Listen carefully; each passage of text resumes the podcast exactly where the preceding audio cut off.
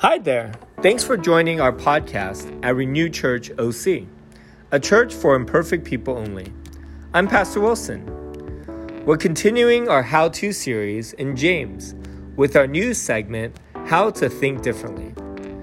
It's easy to have our secular culture and media dictate how we think, but God wants us to think differently than our society, even if we end up with the same values or application.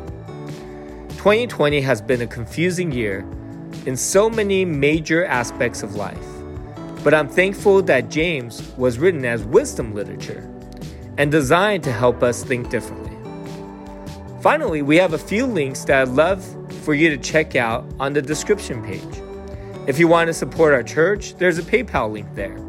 But mostly, we love to connect with you, so fill out a Google form or join a live watch party when we're pre- premiering our sermon on Facebook, Sundays at ten thirty.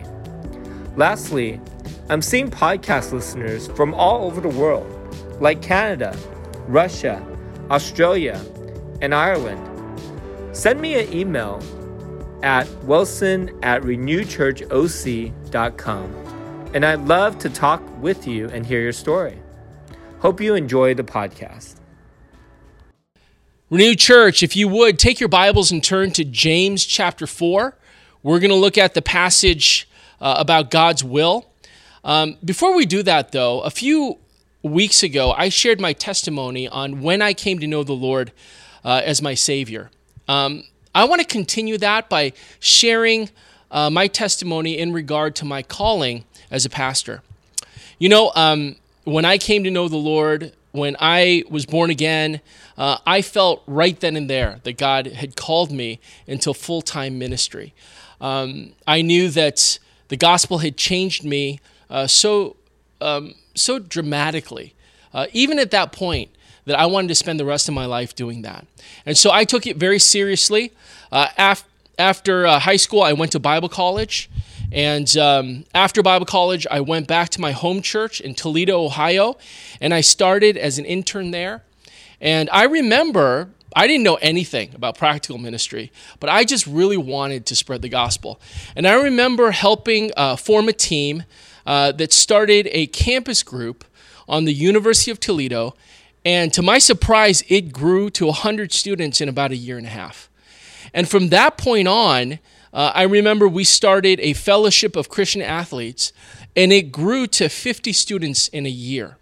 And from that, we started a Malaysian uh, Bible study, a Singaporean Bible study, a Korean Bible study with international students. And I taught all those Bible studies, and I was just having such a wonderful time in ministry.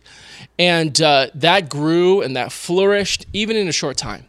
So I felt like everything I planned succeeded. Because of course it would, right? God had called me to ministry. You know, God's uh, word is powerful. I believe that. And so, of course, success would happen. And it was around that time of success that God called me to come out to Southern California. Now, I thought to myself, surely all that success and uh, productivity would follow me out to Southern California because God had called me there. And of course, the gospel, you know, is the power of God to salvation, and God called me, right? I said that before. And so, of course, you know, things were going to work out for me. My first ministry, I remember uh, coming in uh, energetic and, and and excited, and the the the pastors, the department pastors hated me. They couldn't stand me. And so they had... They, uh, in the course of doing ministry, they slandered me. They uh, spread rumors about me. It was a terrible uh, ordeal, and I had never faced anything like that in my life. And so uh, when God had called me to go somewhere else, I felt like, well, that was probably not a great place to be, but my next ministry is going to be great. And it was there that my senior pastor felt threatened by me. I was at an Asian church, and so uh, churches don't just normally just kick people out. And so he undermined everything I did and made it really difficult so that I would have to leave. And I endured it for a while, and uh, I figured, well, on to the next ministry. And the next ministry, uh, I really enjoyed it. And I experienced um, just a lot of joy there for about two years, and then the church split. And the senior pastor and the people, uh, they had problems with each other, and there was just all kinds of drama and ugliness. And so um, because of the church split, I went on to my next ministry. And it was there that the lead pastor that had called me there, or, or had, had hired me, felt threatened by me. And it was a large mega church. And so, again, they don't just fire people. So uh, he used political manipulation and all kinds of underhanded things. And so at that point, uh, it was very difficult to stay there as well. And so my next ministry, I went, and again, it went great for the first year and a half. And then that church split. And it was uglier than the first church split. And so all that to say, Uh, the last ministry I was in, uh, not our church, of course, but the last ministry I was in, uh, one of my best friends, a pastor, invited me to uh, be a part of his uh, ministry and um, to take our group and assimilate with him. And uh, to make a long story short, he betrayed me, betrayed the church uh, group that I, that I had brought in, and he took all our resources. And so huh, when I look back, and not I'm broad brushing it, so I'm not saying uh, everything was terrible, because there were some ministries that I really, really enjoyed. But for the most part, this is what uh, my time in California looked like. It was a wilderness. And I remember uh, weeping many times at my office. I remember asking Jesus, why did you call me out to California? If I would have known that coming out to California at a time when I had experienced great success early on, if I had come out to California and you would have told me I would go through all these things, I don't think I would have signed on for it. Now, please, um, just know this, that, you know, I met my wife in California. It was the greatest thing that ever happened to me. And so, of course, I'm not talking about that, you know. Honey, I love you, and, you know, I'm really excited, of course, that we're married, and, you know, that is a blessing. But everything else, I felt like, wow, I don't know if I would have signed, signed on for this. You see, my plan would have been to minister in a healthy church and to remain there for my entire ministry life. I would love to have helped it to grow and mature and make disciples. I wanted to be the Kobe Bryant of pastors. I wanted to be that pastor that achieved success and longevity in one place. My plan would have never have been to move around like some journeyman dealing with all the mess that I have. But you know, and here's my point, there's been one truth that God has used to really work in my life. One truth that he's, he's used to form me and make me into who I am today. And as I've meditated and I have, as I've applied this uh, truth, this Bible verse to my life, it's really become my life verse. And it's found in Proverbs chapter three, verses five and six. And many of you know this uh, passage. It says, trust in the Lord with all your heart and lean not on your own understanding. In all your ways submit to him, and he will direct your paths. And I believe every ministry that God allowed me to be a part of, he always asked me this question. Are you going to trust and submit to my will for your life? This morning, we want to talk about the area of God's will. And as a pastor, the number one truth that people want to talk to me about is the will of God. They want to counsel, they want to get counsel or prayer or talk about, what is God's will for my life? Who does God want me to marry? Uh, is this the right person that he wants me to marry? Where does God want me to work? Right? There's this new job coming up or this new career path that seems interesting. Is that what God wants me to do? Will the Lord open up this door that I've been dreaming about and praying for my whole life? Is this specific opportunity an open door from God for me?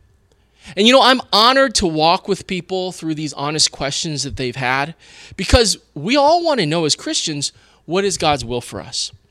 And as a pastor, the number one truth that I've come to understand about God's will, get this, God's will is not a location. It's not about moving to a particular area or place. It's not about um, really a destination. It's not a vocation. It's not about becoming an engineer or a doctor or an actor or an artist. It's not about your uh, career goals or your business success. It's not really about an occupation. It's not about an expectation either.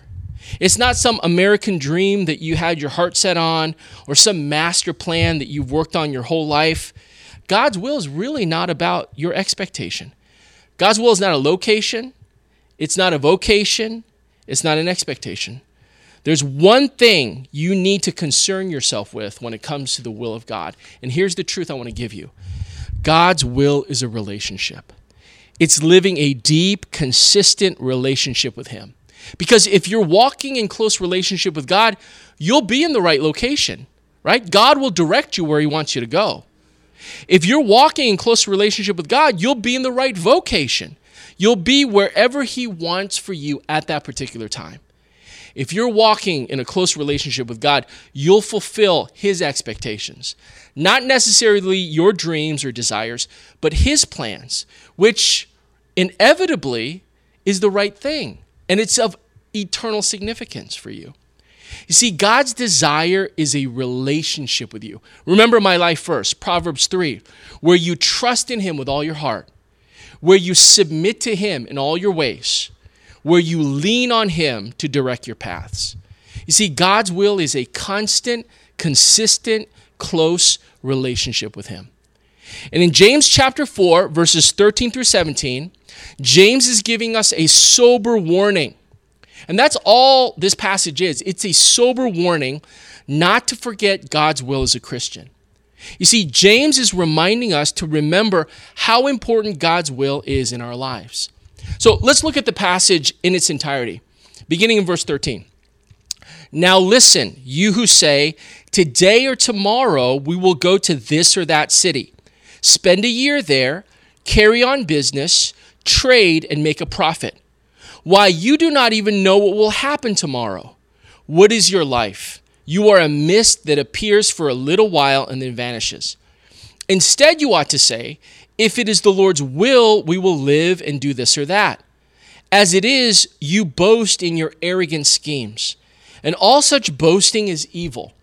If anyone then knows the good they ought to do and doesn't do it, it is sin for them. This is God's word. And we want to study in detail James's sober warning to us. So if you're taking notes, write this down. Here's the first point. What is the problem? What is the problem? Well, let's look in verse thirteen.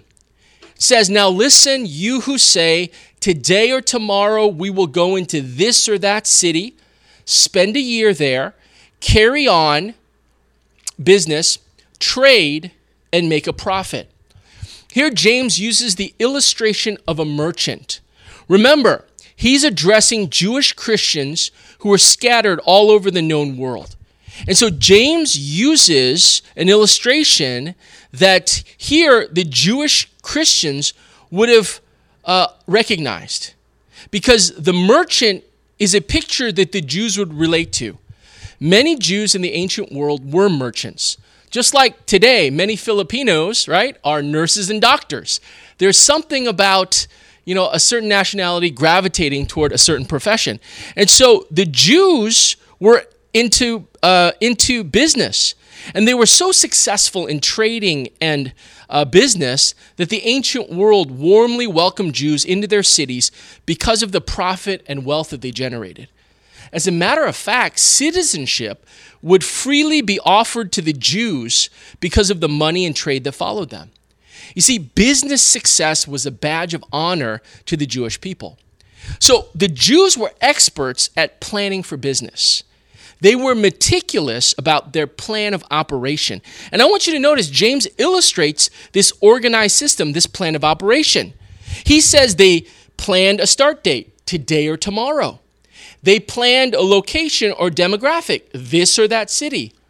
They planned a timeline. We'll spend a year there. They planned a strategy.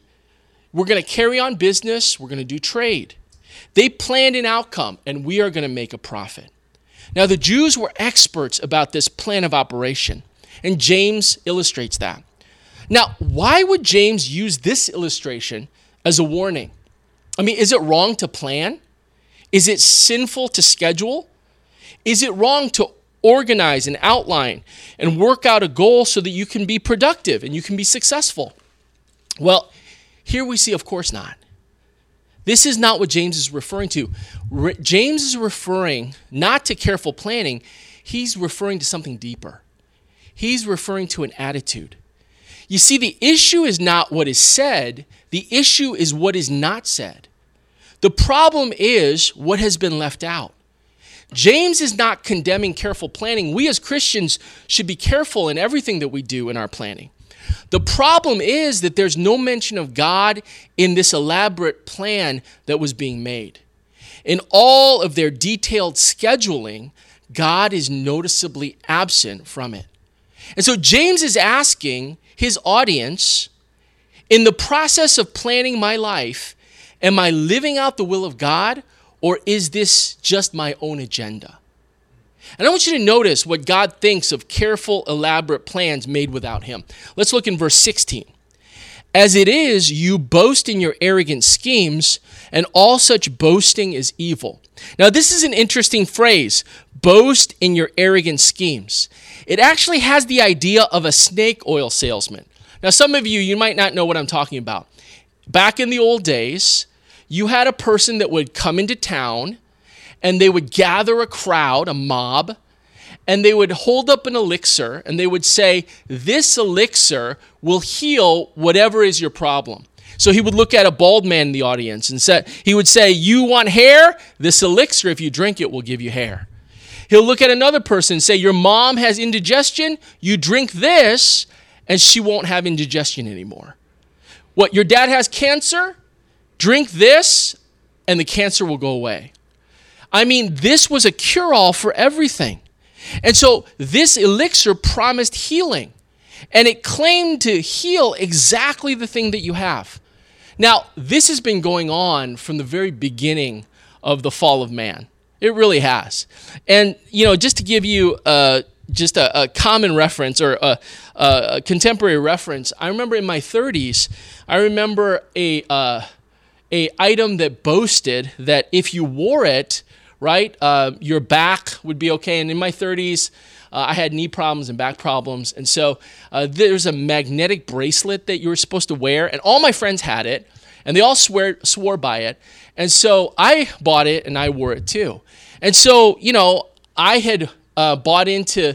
you know, that idea that this thing was going to be able to be the cure-all for my back and my knees. And then about a couple years later, you find out that uh, this business uh, went bankrupt and uh, was uh, the government was going after them because of fraud, right?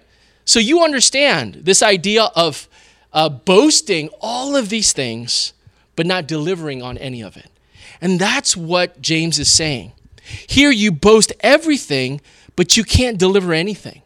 In your arrogant schemes, all it does is it leaves you deceived. And the Bible says that is ultimately evil. The person who plans his life without God, the person who schedules his life without committing to the will of God, is a fool who cannot deliver on the realities and complexities of life. And in the end, he's ultimately deceived.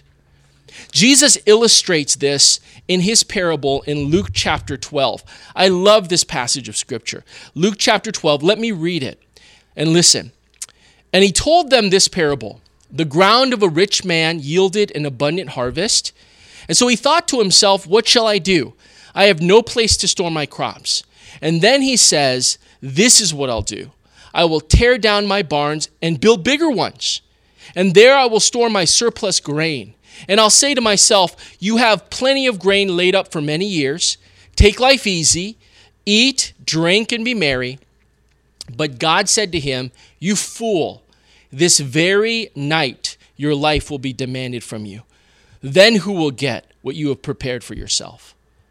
Why did God call this man a fool? Because his plans didn't include God.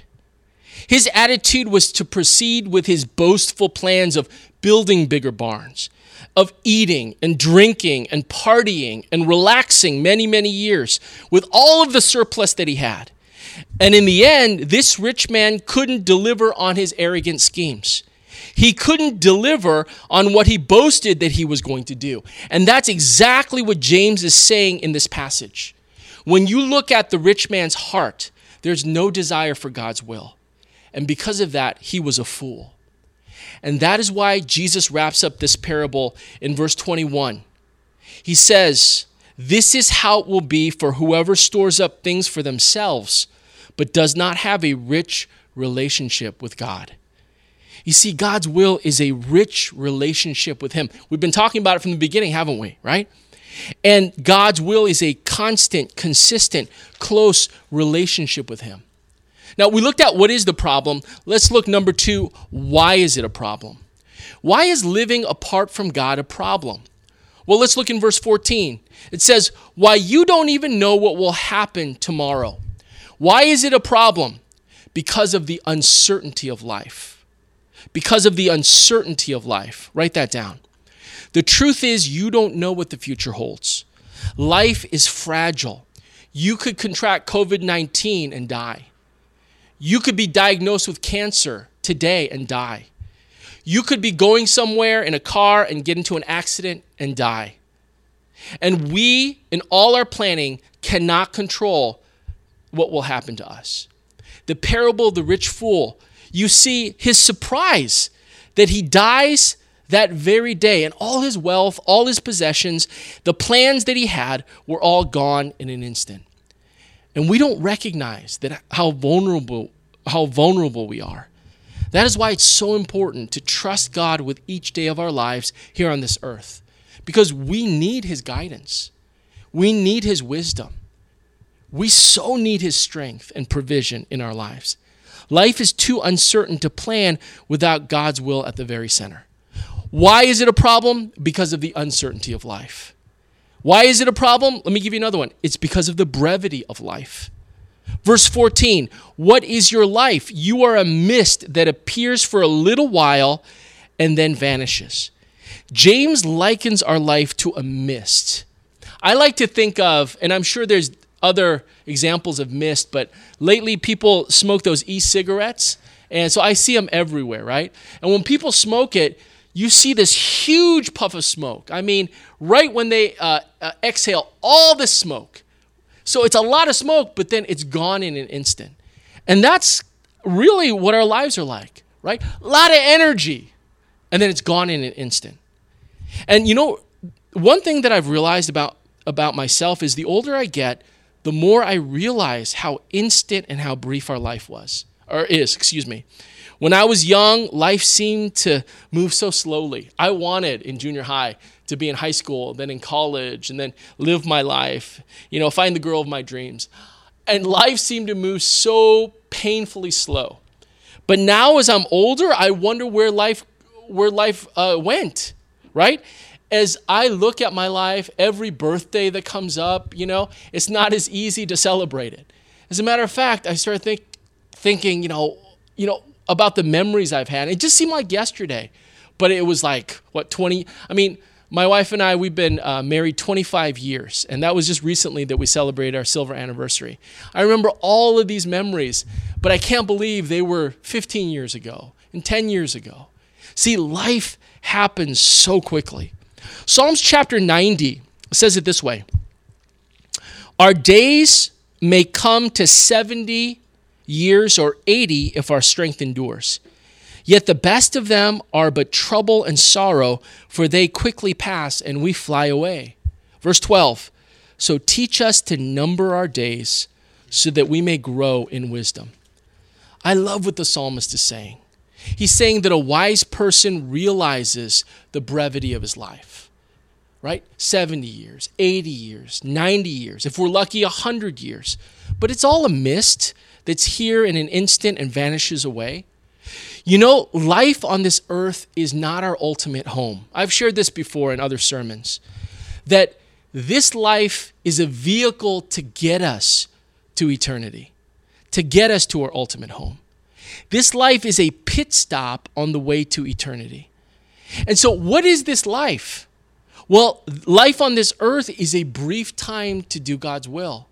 It may be troubled, there may be sorrow, there may be issues, but really it's just a brief pit stop to do the will of God. And so here the psalmist says we must learn to number our days. What does that mean? It means to make our lives count. If this is a brief time to do God's will, then we need to make it count for Jesus, for the gospel, for eternity. You see, God has a plan for you in this brief time that you have on this earth called life. But when you live apart from God's will, you know what you're, you're going to end up doing? You're going to end up wasting it. And that's a shame. That's evil, is what James says. Now, the third point we want to look at is, what is the solution? What is the solution to this problem? James gives it to us in verse fifteen. Let's look at it. Instead, you ought to say, if it is the Lord's will, we will live and do this or that. This is such a beautiful truth. Let me explain what this means. And let me first explain it by saying, telling you what it doesn't mean, okay?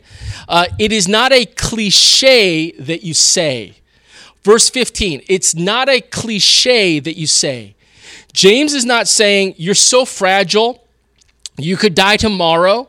So whenever you make plans, be sure to sprinkle in, if it is the Lord's will. Make sure to say the magic words, if it is the Lord's will, so that you don't make God angry and that he won't zap you, right? And maybe the posture that you can think of is somebody who's in terror, thinking, oh, God could zap me at any time. If the Lord wills, if the Lord wills, is kind of a magic incantation. It's not a cliche that you say. You know what else is not? It's not a rule that you obey, meaning that we think God is sovereign. He's higher and greater and bigger than us. He's that big boss that we have to be afraid of. So you better say uncle whenever you see him. You better acknowledge, if it is the Lord's will, so that you can get something out of your life. And here the posture is one of resignation. Ugh, if the Lord wills. Or one of resentment. Ugh, if the Lord wills. Man, I'd like to be doing this or that. I'd like to uh, uh, plan my success, so I'd better say those words, Lord willing, so he'll let me do some of it. It's not a cliche that you say. It's not a rule that you obey. You know what it is? It's an attitude that you display. This verse, and I love it, is a heart attitude that says, I can trust that the sovereign God of the universe loves me in every way because he's my father. So whatever I do in my life, whatever he allows in my life, if it is the Lord's will, I'm good with that. I'm at peace with whatever the Lord wills. And so it's not a posture of fear. It's not a posture of resentment or resignation. It's a posture of love, saying, you know what? My Father loves me, and whatever he wills is good for me. How do I apply that to my life? Well, let's say, you know, uh, that COVID restrictions are, are, are, are brought lower, and I get to go to a vacation to San Diego. Well, if the Lord's wills, I'm going to really have a great time in San Diego. But if the Lord wills and I have car trouble and I have to detour in Oceanside, I'll be okay with that too. And if the Lord wills and I talk with a new person uh, that I've never met before in Oceanside, and I get to talk spiritual things with that person, and I share the gospel with them, and I tell them about Jesus, then if the, if that's the Lord's will, I'm good with that too. And if I'm driving to San Diego and suddenly something happens and I'm ushered into eternity, and I meet I meet my Father face to face, and he says, good, well done, good and faithful servant. And he gives me a hug. You know what? I'm okay with that too. You see, the idea of this verse is an attitude of trust based on a relationship of love. Don't you love that? I wrote that myself. It's an attitude of trust based on a relationship of love. And you can display that in your life. And when you do, people are going to take notice. You know, Johann uh, Peter Lange, the great German poet theologian, said about this verse, verse fifteen, this frame of mind will make us submissive and satisfied with the frustration of our most cherished plans and desires. Oh, that's powerful, isn't it? Let me say that again. Verse fifteen, this frame of mind will make us submissive and satisfied with the frustration of our most cherished plans and desires. And you know what? I agree with Lange. Whatever has happened in my life thus far, all the things that I've had to deal with in California, has made me submissive and satisfied as long as I focus on the will of God and not my own agenda. When I focus on my own agenda, I get angry. I get resentful. I get discouraged. I ask God, why, why, why? I get that way. But when I focus on the will of God, I am trusting in the Lord with all my heart. I'm not leaning on my own um, understanding. In all my ways, I'm submitting to Him, and I know that He's directing my paths. I don't know why, and I don't know what exactly, but I know that my Father has it under control, and I'm good with that. You see, James closes with this, verse seventeen. If anyone then knows the good they ought to do and doesn't do it, it is sin for them. Now, James ends this warning by saying, if you know this, everything that we just talked about, then live it out.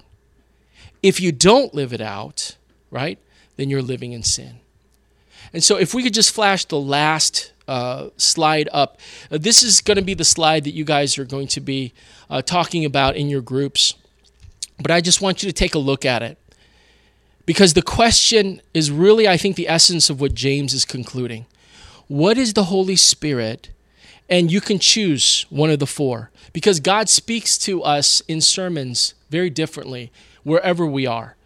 Is He reminding you, encouraging you, rebuking you, or teaching you? What is the Holy Spirit doing about God's will in your life? And I want you to meditate on that. And then in the end, talk about it in your groups. Let's pray.